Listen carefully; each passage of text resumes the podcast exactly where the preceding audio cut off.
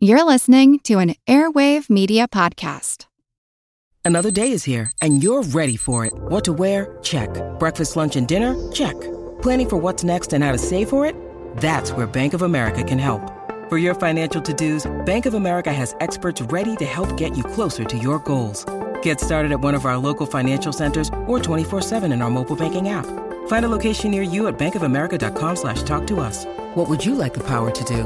Mobile banking requires downloading the app and is only available for select devices. Message and data rates may apply. Bank of America and a member FDIC. When you need mealtime inspiration, it's worth shopping Kroger, where you'll find over 30,000 mouthwatering choices that excite your inner foodie. And no matter what tasty choice you make, you'll enjoy our everyday low prices, plus extra ways to save, like digital coupons worth over $600 each week. You can also save up to $1 off per gallon at the pump with fuel points. More savings and more inspiring flavors make shopping Kroger worth it every time. Kroger, fresh for everyone. Fuel restrictions apply. This episode is brought to you by our Patreon members. Thank you so much. And if you're not a member, consider joining. Members get extra episodes just for Patreon subscribers, and all our episodes ad free. Membership starts at just $2 a month. Go to patreon.com slash ancient history fangirl for more info. And as always, thanks for listening. Poop! Poop in the mats! Burn it down and start again!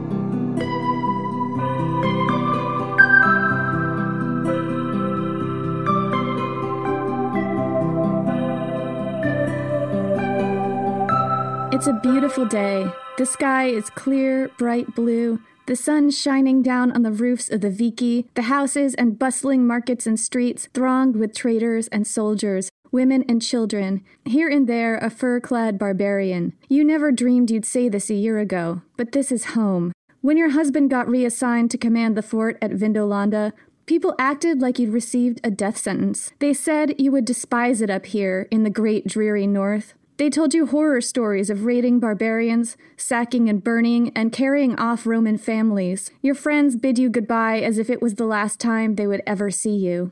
But Vindolanda is nothing like what they described. The fort is a bit rough, yes, but your quarters are adorably rustic, with all the appropriate creature comforts for a family of your rank, and you even have your own private bath. And the village beyond is bustling with traders and their families, people from all across the empire. As you walk down the street, you might hear Syrian at one booth, Gallic at another, here Egyptian, and there Dacian. Traders flock here from all corners of the empire to sell their wares to the soldiers and their families. You can buy anything you want at Vindolanda. Just last week, your husband bought your son a pair of new shoes. Expensive shoes, as fashionable as any you could find in the most elite markets in Rome. You put them on your son's little feet and watched him run across the polished floor, your heart soaring in joy. When you first came to Vindolanda, your sister came with you. Within a month, she'd met someone, the handsome commander of the next fort over. You celebrated their wedding not long after, and she's been deliriously happy since. Next week is her birthday, and you hold her party invitation in your hand. Soon you will travel the military road, only a few miles down to the fort she calls home. The trip will be peaceful, uneventful save for a few flocks of sheep in the road, and you will fear no marauding barbarians. You will gather in her well appointed villa and celebrate her birthday with all the trappings and traditions you could get back home. You'd barely even notice that you were inside a military fort while you did it. You wish you could show your friends in Rome that the Caledonian border is hardly a death sentence. It's peaceful as a sheepfold, cosmopolitan as any great street in Rome. Attacks from the north are practically unheard of. There is no luxury you can find in the greatest markets in the world that you cannot also find here. You could tell them, of course, but you know, they'd never believe you. I'm Jenny Williamson. And I'm Jen McMenemy. And this is Ancient History Fangirl. So, how do we know that Hadrian's Wall was built by Hadrian? Let's be honest, Jenny. Hadrian never built a single block in that wall. He did not build that wall. That's true. Hadrian did not lift a finger to actually build the wall. He probably didn't even touch any of the stone. So, how do we know that Hadrian's Wall was ordered by Hadrian? How do we know that it was all his idea? He put his name on it? that is indeed how we know it. But you know, for a long time, people did not realize that one simple fact. The Historia Augusta credits Hadrian with building the wall because the Historia Augusta knew what's up, at least here. And this little factoid just makes me think maybe everything in the Historia Augusta is absolutely true. That just blows my mind. Possible. I mean, it's possible they did their research, whoever wrote it, and they were like, I'm going to put in the wild stuff, I'm going to put in the tame stuff. You tell me which one is true. Yeah, like maybe the Historia Augusta is like the truth teller of the 500s AD. Like that is just something I have to wrap my mind around. It's the truth teller of the 500s AD writing about the 100s AD and the 200s and 300s. Right, yeah. It's weird that the only mention of Hadrian's Wall in any ancient sources in the Historia Augusta, and they got it right well before anybody else did, except we don't actually know when the Historia Augusta was written, so that's that's a little up in the air. So anyway, nobody takes the Historia Augusta seriously, but this is like the one instance where maybe you should. In the 500s AD, the Christian monk Gildas fabricated an elaborate history that claimed that the Britons built the wall themselves to hold back the Picts, with Roman help and encouragement. In the 700s, the Venerable Bede, an English Benedictine monk, claimed that it was built by Septimius Severus after the Antonine Wall was built by the Britons. And actually, the Antonine Wall was built about 40 years after Hadrian's Wall, so that's wrong. That belief that Hadrian's Wall was not built by Hadrian was carried forward through the Middle Ages, and scholars were repeating it until 1840, when a gentleman scholar named John Hodgson published a book in which he claimed that the wall had been built by Hadrian. He based his claim on a single inscription. The inscription translated into English, states that this section of the wall was built by legionaries under the orders of Aulus Platorius, governor of Roman Britain from 122 to 124 AD, who himself was taking orders from the Emperor Hadrian. We know for sure that the wall was built by Hadrian just based on this one inscription. Yeah, and it's so interesting that it's this giant artifact, and the name of the person who ordered it is only just in one weird, obscure place, but it's really clear that that's the person that it was. That's also true of the Great Pyramid. We know that Ramses the Great built the Great Pyramid because his name is like in one weird place somewhere. In our last episode, we talked about how Hadrian's Wall was built, and we took a close look at some of the mysterious aspects. The wall has a lot of secrets. However, we know a lot more about the wall and the people who built it today than we did in prior centuries. One thing we know is that, contrary to misconceptions, Hadrian's Wall was not built by slave labor. It was built by the Roman military. They left inscriptions all along the wall to document their work, like the one we just described. They're mostly pretty brief. Adrian Goldsworthy cites the English translations for some. Quote, from the fifth cohort, the century of Caecilius Proculus built this, or the sixth legion built this. Based on these inscriptions, we know that three legions were engaged in building the wall, and at that time, a legion contained about 5,000 men. So, in all, it would have taken about 15,000 men in total, six to 10 years to build the wall. These men would not have been unskilled laborers, by the way. The Roman army was known for its incredible feats of engineering.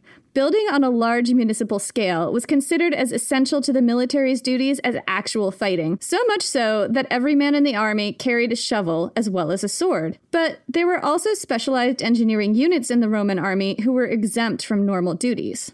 It was commonplace for Roman soldiers marching in enemy territory to throw up an entire fort from scratch at the end of each day, using only earth and timber. They could do this in as little as a few hours while under enemy attack. They used standardized plans for camps based on how long the army was expected to spend there. For instance, a three day camp, a four day camp, and so on. The men building Hadrian's Wall were enlisted in the legions, Doubtless, they all had experience throwing up a solid, defensible marching fort within a few hours under enemy fire. They would also have known how to build roads, because the Roman military did that too when it invaded enemy territory. It built its own roads as it went to allow the men an easy path of retreat and letting their baggage trains catch up to them faster. But their skill set was not limited to roads and forts. They would have been able to build siege machines quickly under enemy fire, and bridges strong enough to stand for millennia. Many 2,000 year old Roman military bridges, originally built to facilitate conquest, are still in use today. So, when we say that Hadrian's Wall was an astounding engineering feat, built in extremely challenging conditions and across a forbidding landscape of 100 foot natural escarpments, endless rolling hills, torrential rivers, and hard, resistant ground, that's all true. But the men building it would have been up to the challenge. They did stuff like this all the time. This was just Tuesday for them. The men who built the wall would have been volunteers, not conscripts.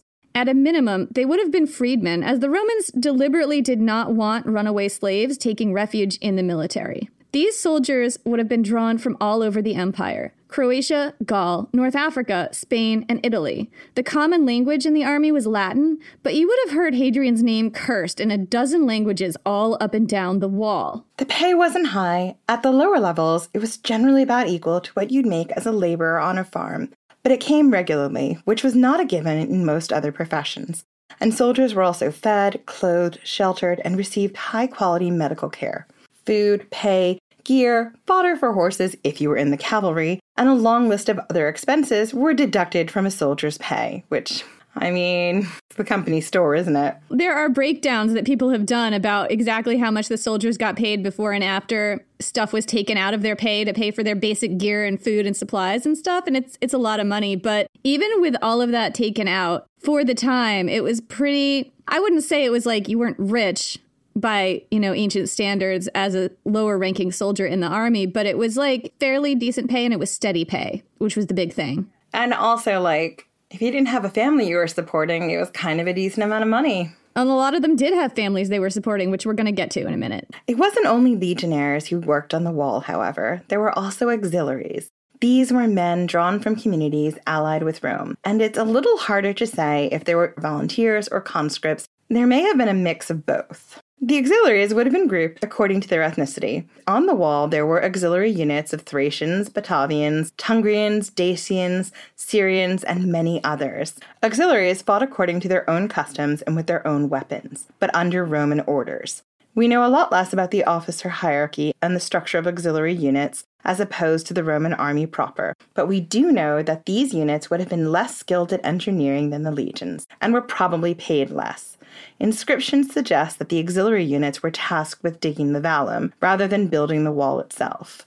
You know, it doesn't surprise me that they didn't teach the auxiliaries how to actually build the wall part. I mean, the Romans were really famed for their engineering, and like once you teach people your secrets, that is one way to look at it. Another way is that men in the Roman army proper took years of training. Men in the auxiliaries weren't, you know, like put through the same boot camp and other training and specialized training that the people in the Roman army had. And I haven't done a massive deep dive into what it's like to be in the Roman army and how long it takes you to train and what they went through. It would be interesting to do that sometime. But from what I understand, it would have been probably a lot lengthier and more specialized. The auxiliaries didn't have that training because they didn't go through the same process to get there. Mm-hmm. So the wall was mainly built by the legions with help from the auxiliaries. Records suggest that auxiliary troops took a larger role in building the forts, which were a later addition. But it was mainly auxiliaries who manned the wall after it was built. According to military records excavated at the forts, it was common during the wall's history for a single fort to be the base for a single auxiliary unit, all grouped by ethnicity or tribal affiliation, rather than having people of different ethnicities and backgrounds all housed together. We know a lot about which ones served where. For instance, there were Syrian archers at Carvoran, there were Belgians at Carrawburgh, Thracians at Moresby, Gauls at Castlestead and Vindolanda, Nervii, who were Gauls that we talk about in the first Vercingetorix episode, very heroic, at Great Chester's Fort. There were aquatic German dressage cavalry units, Batavians. Batavians! this was a unit that served earlier under Agricola and probably played a key role in the conquest of Roman Britain itself. They wound up at Castlecary. All along the fort, dozens of different languages would have been spoken. There were also warrior women serving in the auxiliaries at Hadrian's Wall. We talked about this in our episode on Amazon's Warrior Women of the Ancient Steppe.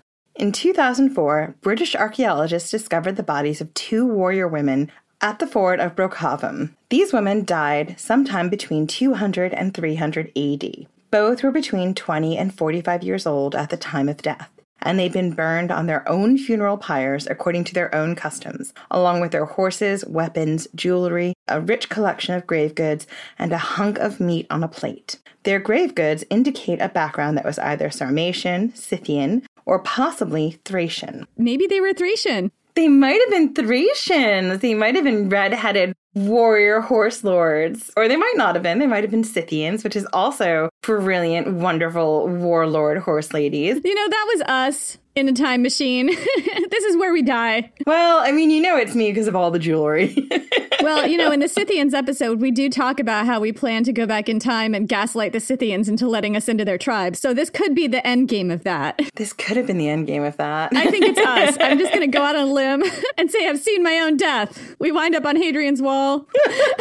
so all signs indicate that these were high-ranking warrior women within their auxiliary units, buried with honors according to their own customs. I don't think that there were a lot of warrior women in the auxiliaries at Hadrian's Wall, but I think, you know, every so often there was one or two, you know, and I think that it's really great to think about that. There were warrior women in quite a few of these communities outside of Rome, and it doesn't surprise me that there were some women in those ranks. Listen, where you see one warrior woman, there's got to be loads more. Yes, there were obviously more male warriors, but I don't think that female warriors were as uncommon as maybe history has led us to believe. You know, in some areas, such as Scythia, you do find them a lot in the archaeological record, and in some, you don't find them as much, but there has been a historical thing where archaeologists, especially in decades past, would sometimes dig up graves and assume that a skeleton was male because of their grave goods. So that may have happened, you know, a lot in areas like Celtic Gaul and Britain and stuff like that, where there may have been more female warriors just because of the folklore that we get where they are quite a presence. I just feel like the reality is if in the history you see two, there probably were much more than two on the wall.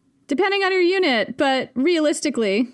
Yeah. So, anyway, men, and extremely rarely, possibly not as rarely as you'd think, women. In the Roman military at this time, there's a small chance there would be some in the auxiliaries. I don't think there were any actually serving as soldiers in the Roman army. There might be some kind of outlier case where somebody disguised themselves as a man to serve in the Roman army. I don't know. I would love to hear about that. I'd love to hear that. Get that good, steady pay. Yeah. These soldiers would have served about 25 years, and the lower ranking soldiers often served their entire career in a single place. Records show that units stationed on the wall were sometimes moved between forts every few decades or so. Many of the auxiliaries were moved to the Antonine Wall, roughly 110 miles north, a few decades after Hadrian's Wall was built, then later moved back to different forts along Hadrian's Wall when the Antonine Wall was decommissioned. The picture isn't 100% certain and varied depending on the time period, as Hadrian's Wall was manned and active for roughly 300 years. But the picture we get is that a single auxiliary unit would control a fort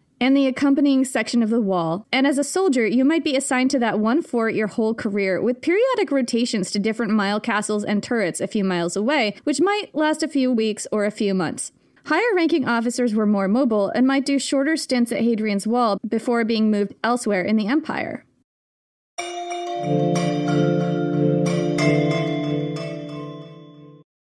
Hello, everyone. You may recognize me as Gabby from the History of Everything podcast. And my name is Brenna, and you don't recognize me from anything yet. Together, we're two scientists who explore all of the weird little questions and conspiracies of the universe in our new podcast, Mystery of Everything. Everything has an explanation. We hope. But that is what we're here to figure out. We will dive into the science behind many popular conspiracy theories, such as vaccines causing autism, flat earth theory, and was the moon landing fake? And if so, why the heck would anyone even do that?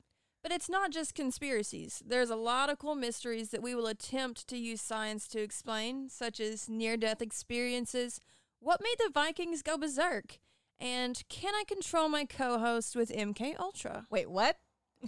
anyway, make sure to check out the Mystery of Everything podcast everywhere where you find your podcasts. Hello, everyone. Stakuyi here. And I'm Gabby. And we are the hosts of History of Everything, a podcast which you can probably guess by the name is well, I mean, it's about everything.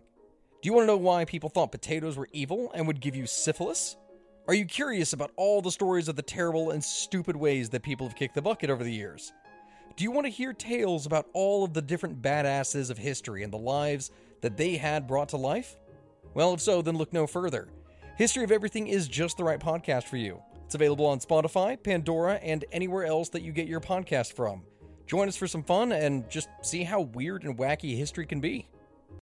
I'm Helena Bonham Carter, and for BBC Radio 4, this is History's Secret Heroes, a new series of rarely heard tales from World War II. They had no idea that she was Britain's top female codebreaker. we'll hear of daring risk takers. What she was offering to do was to ski in over the high Carpathian mountains. Of course, it was dangerous, but uh, danger was his friend. Subscribe to History's Secret Heroes wherever you get your podcasts. So, those were the kinds of officers serving on Hadrian's Wall. But what was life like on the wall? We've already talked a little bit about the living conditions at turrets and mile castles, but this was only a small part of a larger picture. To determine that in more detail, we're going to zero in on one very special fort in the area, Vindolanda. Vindolanda actually predates Hadrian's Wall by roughly 37 years. It was built to guard the old Stanhope Road boundary, and it's located about 11 miles south of the wall. But discoveries there tell us a lot about what life was like on Hadrian's Wall, so that's why we've included it here. Vindolanda is an archaeological treasure trove. It was preserved in as much as 13 feet of water saturated anaerobic soil, which preserves natural materials to an astonishing degree. 2,000 year old artifacts made of cloth, leather, wood, and other natural materials that never would have survived under normal conditions have come out of the oxygen starved soil at Vindolanda. Can we just stop for a minute there? This fort was waterlogged with this special anaerobic soil that just meant that things didn't break down, right? So everything is preserved like cloth and leather, skin Things that normally would have broken down, they were able to pull out and date and get so much information from. I mean, that's just incredible. Yeah, it is absolutely mind boggling. And I think that it might have been bog conditions. I'm not 100% sure on that, but reading about it, it's what it sounds like. And it's absolutely astounding. And that's why Vindolanda is so special. Those are rare conditions to excavate a whole fort under, which is why we're spending so much time in this episode talking about Vindolanda because you cannot, there is nothing like it. It's just incredible. So, five wooden forts existed on the site of Vindolanda, built and then demolished one after the other, usually about every 10 years or so, corresponding to new troop deployments here. So, it looks like what happened here was that every time a new unit was deployed and moved into Vindolanda, they demolished the old fort and built a whole new one. Why did they do that? I think I know. We haven't talked about what the living conditions are like in there yet, but once we've talked about the living conditions, I'm going to give you my theory. They might have just taken one look around and been like, yeah, we have to burn this to the ground and start again. Anyway, in the early 200s AD, the fort started to be reconstructed in stone, and it was reconstructed somewhere around three to five times in stone as well. So I think altogether it was torn down and rebuilt like seven to 10 times in total, approximately. One of the most important discoveries to come out of the anaerobic soil at Vindolanda was a complete sword, still in its scabbard, found in the corner of the common living area in one of the barracks. It had a bent tip and was probably discarded for that reason. Another sword, not broken, was found in a different part of the barracks. Archaeologists suggest that it was valuable and probably wouldn't have been abandoned unless its owner left in a hurry. So I don't know, maybe there was some kind of thing going on where this guy had to like run out of his barracks and leave his precious sword. Maybe, maybe there was a fire. I think they would have found evidence of a fire. Maybe it was something else like a like a an attack. But you wouldn't run out without your sword. That's a really good point. So it's a mystery. Things also found on the floor of this particular barrack include a pair of wooden toy swords almost identical to those sold at the museum gift shop today, as well as bath clogs, knives, arrowheads, ballista bolts, and leather shoes. And I just, the idea of bath clogs right now really bothers me. Oh, because it's closed toe? If it's closed toed, like even if it was like Crocs, which had like holes in it, I'm just thinking about the stuff that could get in there. Like, I'm all for the shower flip flops, yes, but I don't know how I feel about like closed toed. Well, I mean, it might not be the most unhygienic thing that we discover in the barracks. We're going to get to this. I mean, it's a soldier's barracks in the ancient world. It's not going to be the most hygienic thing. Right. Another discovery was the hairy dog, a fragment of a dead dog with a thick coat still attached. It was found in a ditch north of the fort, and I did a little bit of a deep dive because I was curious because Jen asked me to about dogs at Hadrian's Wall. I couldn't figure out what breed the hairy dog was, and I think that that is still something that's being tested by archaeologists. I don't think people know. I could be wrong on that. I couldn't find a lot on it. But what I do know is that there were dogs at Hadrian's Wall being bred specifically for hunting, and there were different breeds of dogs of all different sizes at Hadrian's Wall. People ate horses. They would butcher horses for meat sometimes, especially towards the end of things, I believe, because things were getting a little bit more dire. But nobody ever butchered dogs that archaeologists have found, except for one time. There's one dog skeleton that was found with marks on the bones that looked like it had been butchered. A lot of dogs had different purposes, and in a place like Hadrian's Wall, some would be trained to be like ratters to deal with the rat infestation. You'd have dogs that perform different duties. Like, I think I feel like as long as the animal served a really strong purpose on the wall, then there would be more of a, a feeling to keep it and keep feeding it. Yeah, that's really true. Um, we are going to look at how it was. It became more difficult to keep horses as time went on on the wall. I don't think we're going to get to that in this episode, but I think you're absolutely right in that there absolutely definitely would have been rats and other pests. We're going to talk about that a little bit later on in this episode. You can see in the archaeological record, because there were dogs of so many shapes and sizes, that people were breeding dogs for specific purposes up there. So I don't know exactly what the purposes were, except that I have seen people say that they're probably different kinds of hunting dogs. So one of them might have been ratters. Absolutely. That's possible. So, a lot of shoes have been found at Vindolanda. Hundreds of shoes, enough for everyone who lived there to have owned several pairs high fashion shoes, practical shoes, sandals, disgusting bath clogs, ugh, military sandals. Shoes have been found for men, women, and children. The amount of shoes shows a relatively high standard of living for the time. In later medieval society, for instance, most non wealthy people would not have had more than one pair of shoes, but so many shoes have been found at Vindolanda that it's likely even those without a lot of means had more than one pair. Other interesting finds include a wooden toilet seat that looks like it could have come out of a modern bathroom. The toilet seat is a really big discovery. People were real excited about that. And a pair of very well used boxing gloves. And I actually really like the boxing gloves because they really show a lot of wear. This is the only pair of Roman boxing gloves ever found. One of the gloves is significantly larger than the other, and the larger glove is very worn on the edge that would have made contact with an opponent's face. It had punched a lot of people. It had even been repaired. The smaller glove still carries the impression of its owner's knuckles. I think that's cool. And boxing would have been an activity that people in the military did as a training exercise and also kind of an extracurricular gambling activity. It's fascinating. We don't even know it was a Roman boxing glove. It could have been an auxiliaries boxing glove. Those cultures did blend, especially towards the end of the of the wall's history. So it's a little bit difficult to say, but there have been, I think, mosaic and other art depictions of boxing gloves in Roman culture that indicate that these were Roman boxing gloves. Jenny, I'm going to hit you with maybe the most astonishing discovery at Vindolanda. I'm so ready for this. It involves the Vindolanda tablets. The Vindolanda tablets are the second oldest handwritten documents ever found in Britain. The oldest are the Bloomberg tablets, discovered under the Mithraeum in London, and these date from 50 to 80 AD. The Vindolanda tablets were written on thin, postcard sized slivers of wood using carbon based ink and they date from roughly between 92 and 103 AD. So a bit earlier than Hadrian's Wall, which is fascinating. But they are still immensely valuable in showing what life would have been like in this area around the time of Hadrian's Wall. These tablets were first discovered in 1973. The original excavators thought that they were wood shavings until someone found two stuck together and peeled them apart to find writing on the inside. That writing was unlike any researchers had seen before. It took a while to translate them because they were written in this kind of casual, informal cursive Latin that's very different from the formal writing in most inscriptions, which archaeologists were used to. The tablets themselves are made from alder, oak, and birch that was grown locally, as opposed to stylus tablets made from non native wood and imported, which was another common writing material in different parts of Roman Britain. These documents provide a treasure trove of information about what life was like on the British frontier.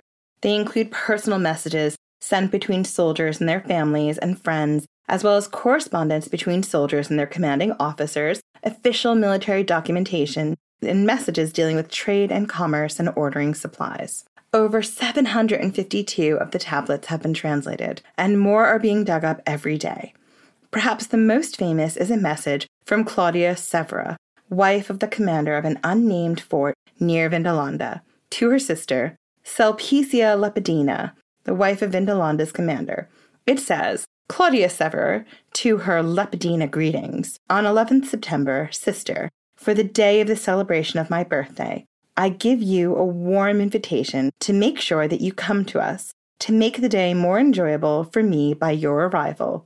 If you are present, give my greetings to your Cerealis, my Aelius, and my little son send him their greetings. And this was written, this bit right here is written in a second different hand. And it says, I shall expect you, sister. Farewell, sister, my dearest soul, as I hope to prosper and hail. Yeah, so I've seen historians suggest that maybe the second hand was Claudia Severa's actual handwriting and the rest of it was written by a scribe who probably would have been enslaved, or maybe it was the other way around. So this may be the earliest writing by a Roman woman ever found. Which is astonishing. When I told Jen this, she didn't believe me. I had to Google it. She was like, no, what about Agrippina the Younger? And I'm like, well, Agrippina the Younger's memoirs were destroyed. They were not her memoirs, they were her commentaries. She was very firm that they were commentaries. She was doing exactly what Julius Caesar did. She didn't want them to be emotional, she wanted them to be detached works of what she did behind the scenes. It was kind of like documenting a war in a way. Well, it was. She was documenting everything from when she was a child to the death of her father to terrible, terrible husbands, her exile, her sisters, Caligula, and then her marriage to Claudius, and then her son. Those commentaries did not make it out of the reign of Nero, let me tell you what. No way. No way. Or they are buried and hidden somewhere so well that one day someone will find it and then I will feel so happy. Yeah. I wanted to know if maybe Octavia wrote something down or Agrippina the Elder because we know she was stationed on the front sometimes with Germanicus. So wouldn't she have written letters? But nothing of it survives. The only woman I can think of who we knew that there was something that survived was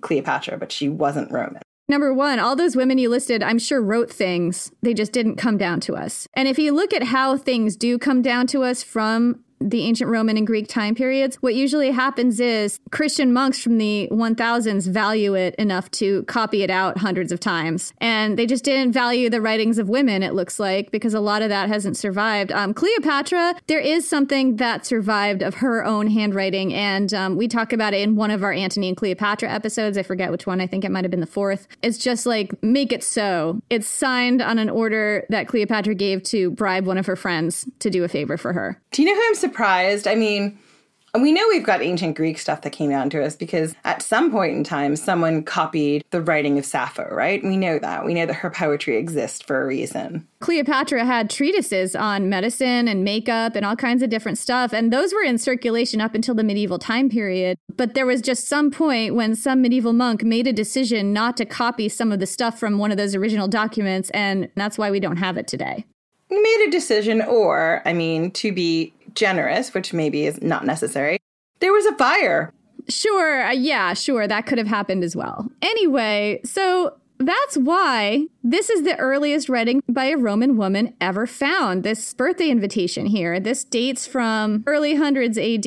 And it is also the earliest writing by a woman ever found in Britain as well. And it indicates that this was a relatively safe region for the time. If it was, you know, just normal and fine for a wealthy Roman woman, very robbable, to travel several miles along a military road on a contested military border to attend a birthday party. Yeah, and also, you know, when you're probably thinking, well, she could travel with soldiers, but sure, and I'm sure she did. I'm sure she had an escort, of course, right? Absolutely, but the reality is that her husband, who is the commander of the fort, didn't feel like he was wasting his escort sending them out. He didn't think that it was so dangerous it wasn't worth her going. Yeah, or at least not worth going for a trivial reason like a birthday party. Mm hmm.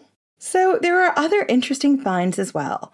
One is from one Roman soldier to another, telling his friend that he's sending him two pairs of sandals, two pairs of socks, and two pairs of underwear, and sending greetings to all their messmates and good fortune from the gods. And this is very important to me because it confirms that Roman soldiers wore underwear. And you all know I have a Gisa about people wearing underwear. You're not allowed to talk to Jen if you're freeballing. I can't handle it. It really bothers me. She won't talk to you if you're not wearing underwear. She just will not. I've tried. She won't. I can't take you seriously if you're not wearing underwear. I just can't. Can't do it. Am I wearing underwear right now? You don't actually know for sure. Am I taking you seriously? You don't actually know for sure. Probably not. I mean, I assume you're not, just in general. and I assume you're not wearing underwear. So, you know, quid pro quo there.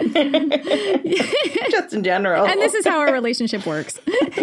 So, lots of other letters from soldiers were found, showing a higher degree of literacy in the Roman army than you might suspect. So, a lot of the correspondence was to Flavius Cerealis, who was the commander of the fort, and this was mainly his stash of mail that people are still digging up today. Much of it is from his subordinates asking about his instructions and orders and requesting provisions, including one cavalry officer's request that Cerealis send more beer to his garrison because they drunk their entire store. Right on. The Vindolanda tablets hint at a comfortable life for the higher ranking officers at the fort and also show us that their families lived with them, so you would have had women and children living inside the fort as well. And it would have been a fairly luxurious life for high ranking officers and their families for an isolated military border town. The Vindolanda tablets are from the fort's early phases when it would have been built in wood and fairly basic, but when the fort was built in stone from the 200s AD onward, the accommodations for higher ranking officers and their families would have been even more luxurious with private baths and heated floors in their quarters. Swoon, I want heated floors. I don't even have heated floors in my own quarters. Like, they live better than me. Jeez. I know. So, the accommodations for regular enlisted men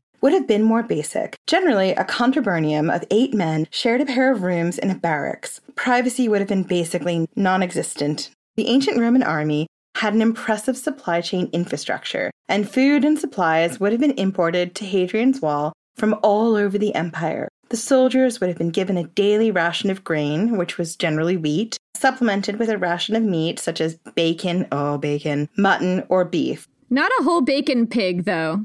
No, there's only one person who gets a bacon pig, and that's the Morgan. It's the Morgan because she's blackmailing Connor out of it. She doesn't even want it. Give me your bacon pig, Morgan. No, you can keep it, Morgan. Just stay away. Don't be washing my innards at the ford. I don't need you up in my business that much. I just, I need to get back to where we are. It wasn't always the case that they got a meat ration. There was a fort on the Antonine Wall at Bearsden that was entirely vegetarian. I wonder if that's because the auxiliary that they were from was vegetarian. Like the culture? Possibly. I don't know.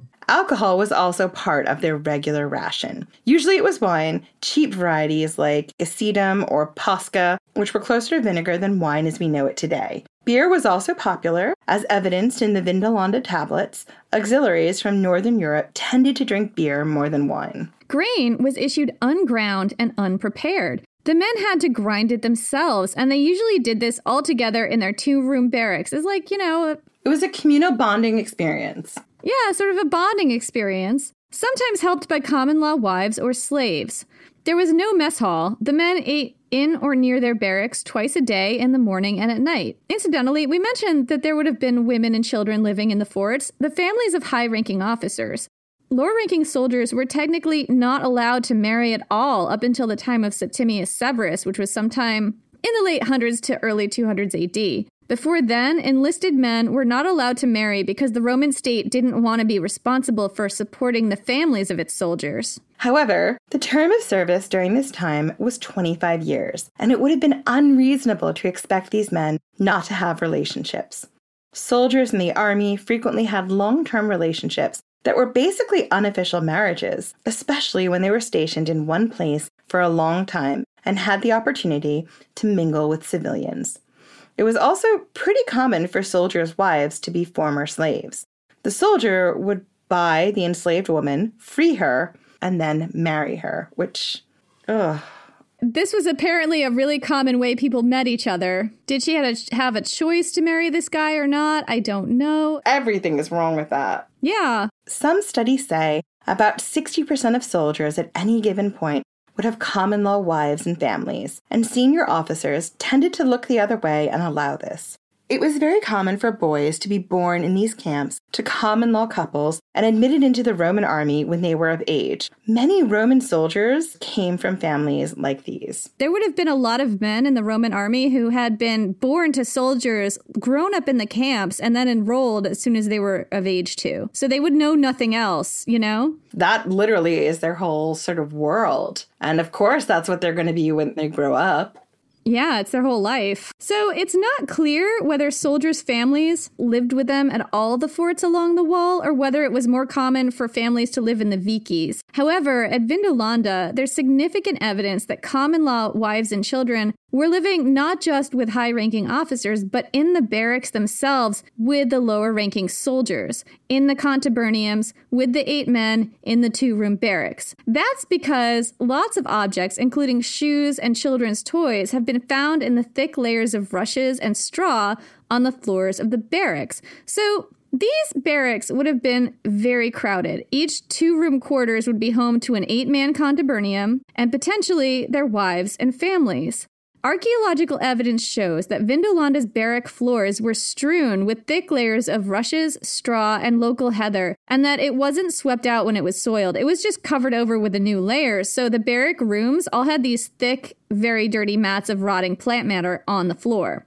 These mats collected lost items such as shoes, toys, broken weapons, kitchen implements, and various other things, which is great for archaeology, but probably not that hygienic to live in. This is why I think that every time you had a new sort of like group of soldiers who were stationed at these barracks, they literally ripped it down and built it up again. Oh, yeah, it's because of the mats, obviously. They just like peeked into those barracks and were like, oh God, we have to burn this down, burn it down and start again.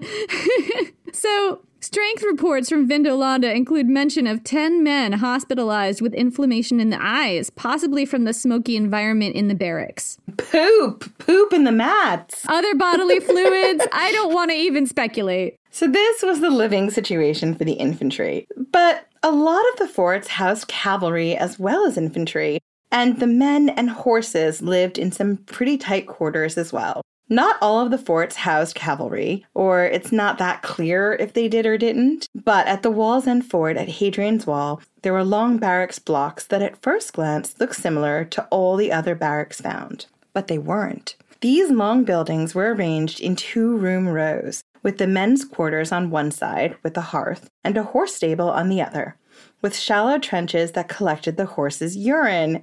And let's be honest, the men's urine. The men's and horses' quarters would have been right next to each other, but they weren't connected. You had to enter each from the outside. If your room was in the middle, you had to go like all the way around to get to the horse stable. So maybe the men weren't peeing in there, or maybe they were. So each room housed three men and each stable three horses. So that's a lot of horses in one stable. It is, and it actually is a lot of horses in one stable. The horses must have liked each other, or at least learned to live with each other. Well, they had to have because horses are pretty hierarchical as well. So, like, they could have been really nasty with each other if they didn't get along. There was an alpha horse. If you pissed that alpha horse off, you were getting bit in the buttocks all the time. Anyway, there may have been attic space that provided storage and living space for grooms, which were usually enslaved people, but the second floors, if they existed, haven't survived. So, cavalrymen lived very closely with their horses, and these rooms would no doubt have been full of the smells of horse manure and urine and leather tack and sweat and cooking food and other smells of men. However, Many of the men stationed on the wall were auxiliaries drawn from more agrarian cultures where living in close proximity to their animals was very common. So they may have been really used to this kind of living arrangement. And let's be honest, where they're living is very, very cold in the winter. So probably keeping your eight people in one room, heating that one room is probably a lot easier than eight separate tiny freezing rooms. Yeah.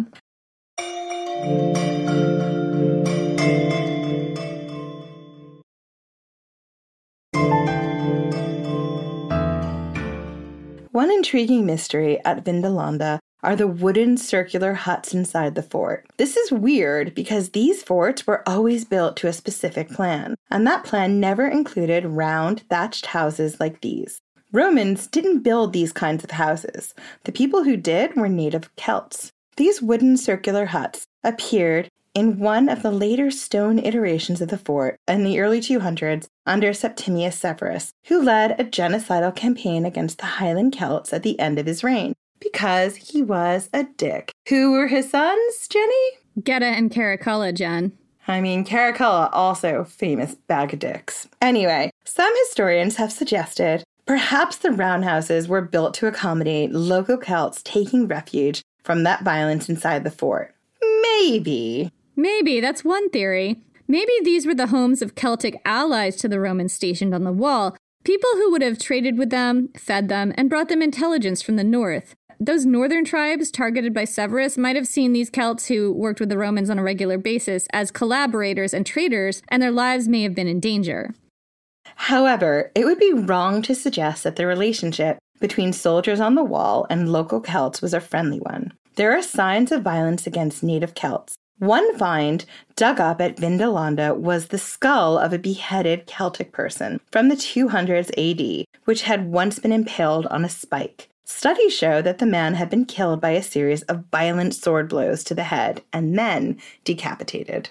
There is some evidence that the soldiers on Hadrian's Wall took up the Celtic custom of headhunting, or maybe it was already part of their culture as these were auxiliaries. Like there were Gauls up there, Germans up there. These were people who were known to have headhunting as part of their culture. A tombstone found in nearby Lancaster, possibly dating from the 1st or 2nd centuries AD, depicts a Roman cavalryman brandishing the severed head of an enemy. The inscription says he was a member of the Ala Augusta, one of the most prestigious legions stationed on the wall. It had been given the honorific Augusta for its exceptional valor. An altar found near Corbridge, a ford on the Stanhope Road, has an inscription commemorating an event where a cavalry officer slaughtered a band of Corionototae. We don't know who the Corionototae are. This tribe of people is mentioned nowhere else but here. It's kind of awful that their name is mentioned only once and it's where they were slaughtered.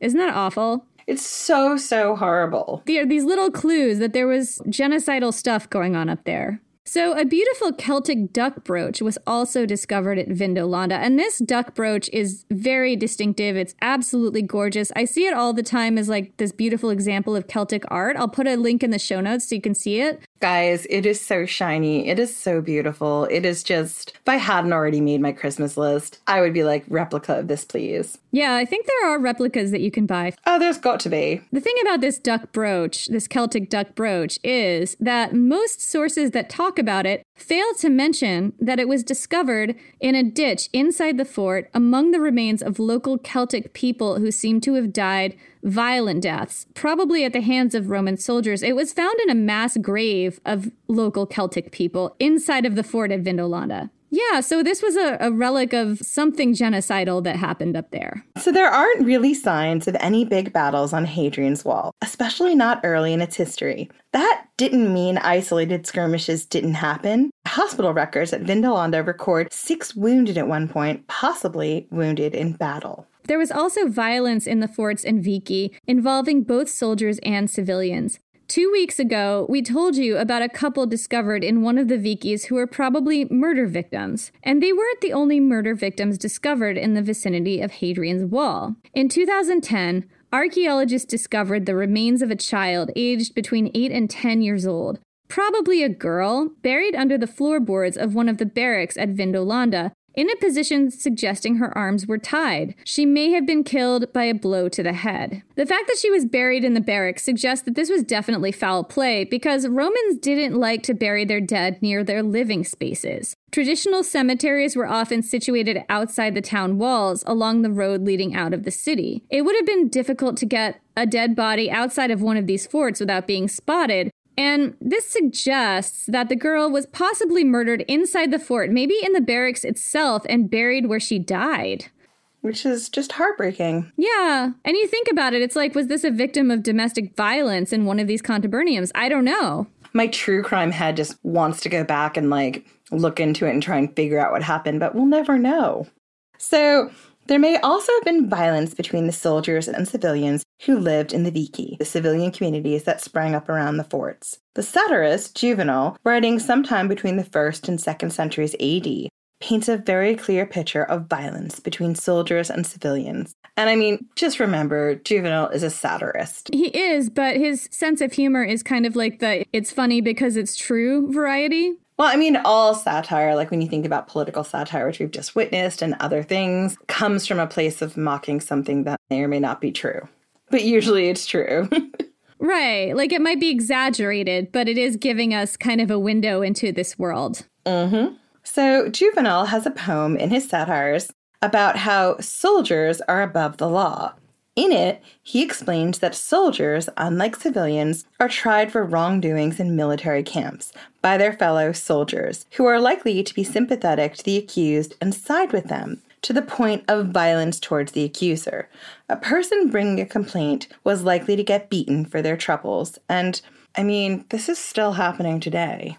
Juvenal explains that it's better not to tell anyone that your knocked out teeth, your swollen and bruised face, and that one eye, which the doctor doesn't think he can fix, are all from a beating by a soldier, not to mention what might have also happened to poor women in this area. This is just like a beating violence. We're not talking necessarily about sexual violence, which also happened. Correct. Anyway, if you had this happen to you at the hands of a soldier, you shouldn't report it. You'll just make enemies of the fort and risk an even worse beating later. This is Juvenal's advice if you happen to find yourself in any kind of military community in the ancient world, in Roman Britain. Juvenal was a satirist and he may have been exaggerating, but he's writing real critiques about Roman society. So, realistically, even though Hadrian's Wall rarely, if ever, saw military conflict, there was violence up there in the civilian communities in the barracks between soldiers and civilians and against the local Celtic population. Hadrian's Wall was home to a string of diverse, cosmopolitan urban communities